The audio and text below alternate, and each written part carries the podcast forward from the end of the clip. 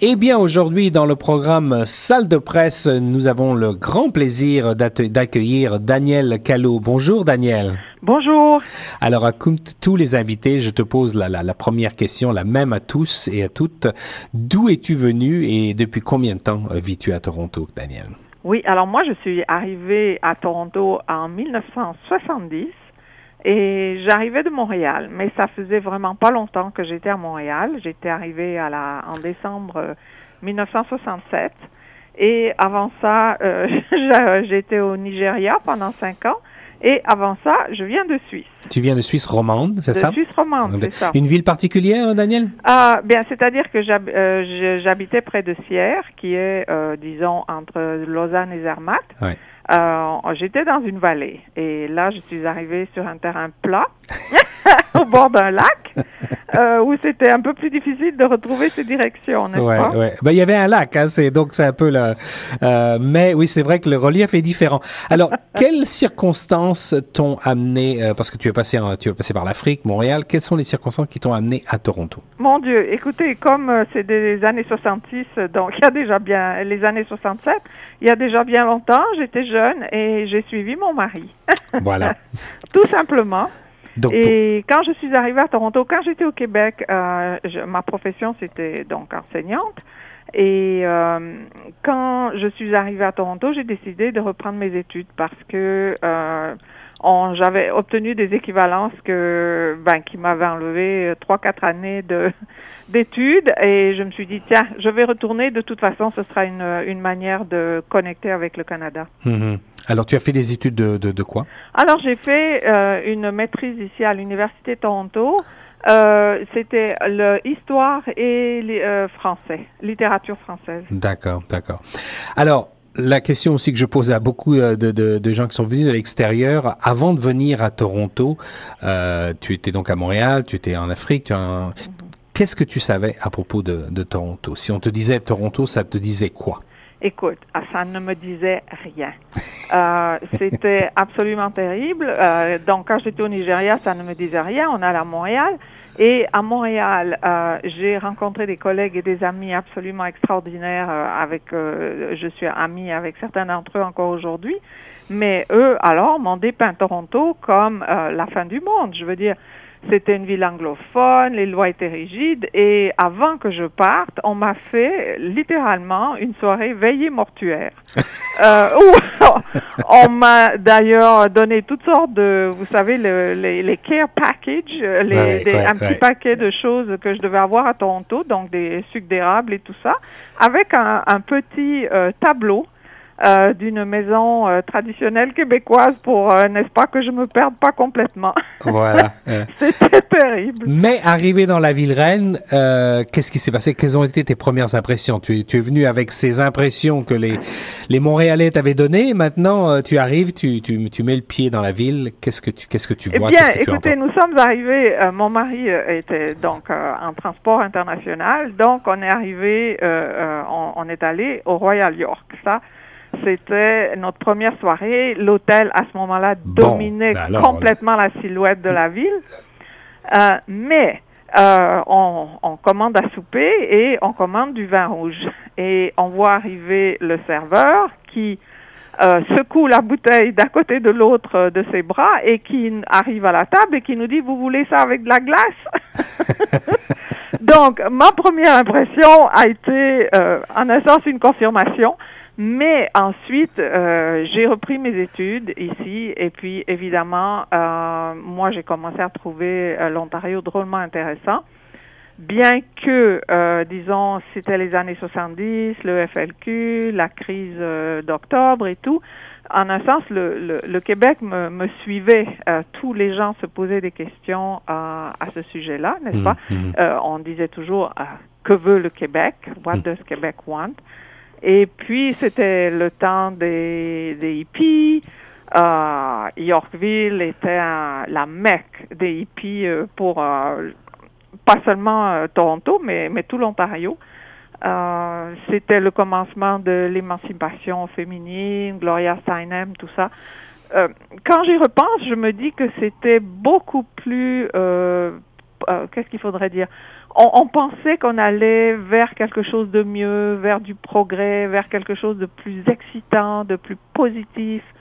Euh, il y avait Hair, le, le, la comédie musicale, tout ça. Ouais. Euh, comparé à maintenant, où, euh, mon Dieu, on a peur, on a peur du terrorisme, euh, avec raison, je pense, mais euh, c'est c'est une autre façon de voir le monde. Hein. Ouais. Il y avait un vent d'espoir, tu penses, au Oh, collège? Ouais. euh, véritablement, véritablement. Bien que, quand j'y pense, hein, je veux dire, euh, je, je faisais mes études euh, donc euh, en littérature et il y avait un professeur de linguistique euh, qui se promenait avec euh, une combinaison tricotée Mhm. de la tête aux pieds qui lui collait au corps et qui avait une grande ceinture qui cache- ca- cachait un tout petit peu certaines parties qui étaient un peu trop visibles. Ouais. C'était un peu fou. C'était Ouais. vraiment fou. Mais malgré tout, beaucoup de drogue aussi. On ne se rend pas compte du nombre de jeunes qui mouraient à ce moment-là. Mhm. Sans, euh, Alors, ce n'était pas du tout la ville conservatrice que qu'on a qu'on t'avait dépeinte alors. Mais il y avait un côté conservateur dans le sens qu'on pouvait pas boire. euh, au début, on pouvait pas boire si on ne mangeait pas le dimanche. Il y avait dans les parcs, on pouvait pas boire. Mais euh, non, ça a changé à ce moment-là et ça a changé assez vite aussi avec l'arrivée des immigrants. Mhm. Euh, les immigrants sont arrivés d'une façon euh, de- régulière depuis ce moment-là. Et c'est ça, c'est ça qui fait Toronto aujourd'hui. Mhm. Tous ces restaurants, euh, euh, également aussi, euh, la, la ville était beaucoup plus vivable parce que évidemment il y avait moins de trafic. Ouais. Mais euh, maintenant c'est beaucoup plus Alors, ce coloré. ce n'était ouais, pas la ville multiculturelle qu'on connaît aujourd'hui alors? Alors non, pas du tout. Je veux dire, on sentait euh, ce que on appelait le Canadian Establishment, c'est-à-dire euh, le- le- le- le- la famille, les familles qui commandaient, on les sentait beaucoup. Elles étaient encore partout. Ouais. En toi, toi, en tant que francophone, comment est-ce que tu t'y es senti? Au début, ça n'allait pas très bien. Mhm. Euh, pas dans le milieu universitaire, c'était différent.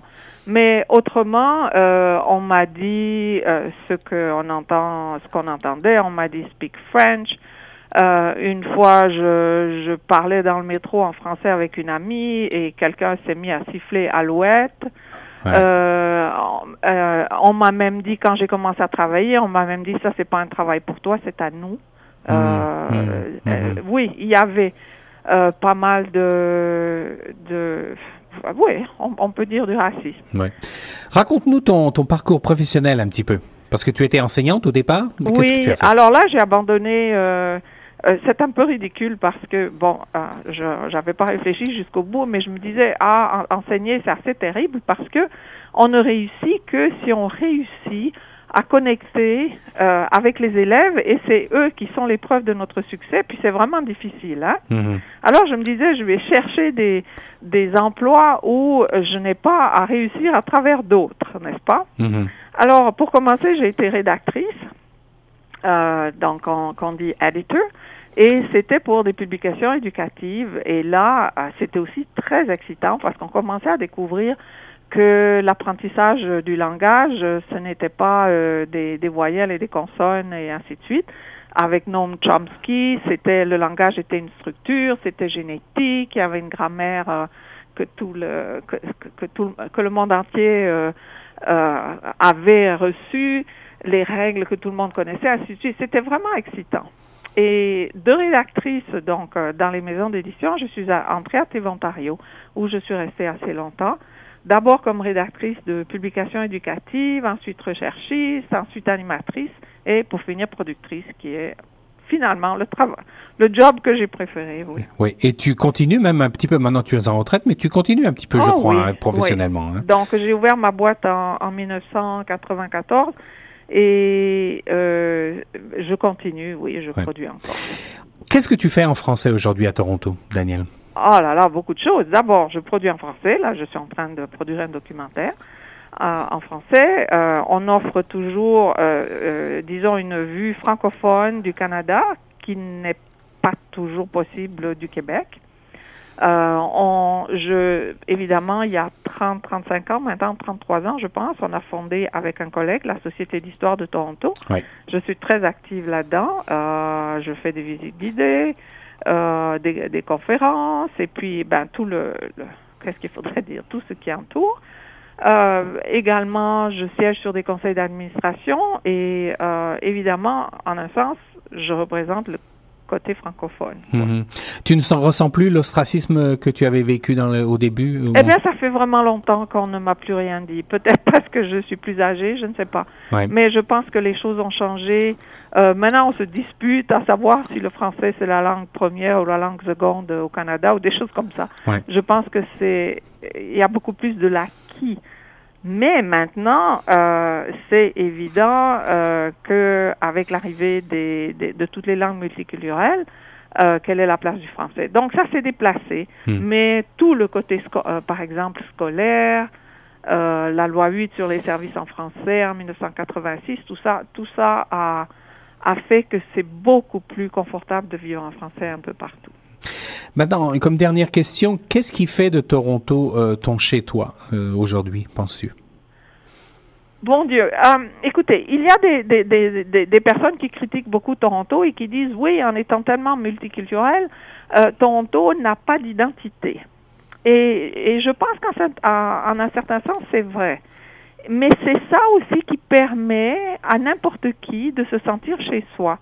Et moi, je, j'apprécie beaucoup ça. Mhm. Je peux vivre en français à Toronto euh, ben, les deux tiers du temps si je veux, ou beaucoup moins ou beaucoup plus. Euh, c'est mon chez moi autant que c'est le chez moi de, de, de quelqu'un qui vient d'arriver. Excepté que mon Toronto ne sera pas le sien. Il y a 150 Toronto et euh, j'apprécie beaucoup ça. Eh bien, merci. C'était donc dans le cadre de salle de presse où nous avons accueilli aujourd'hui euh, Daniel Callot. Daniel, merci beaucoup. Merci beaucoup. Et quant à nous, nous continuons sur les ondes de Choc FM 105.1.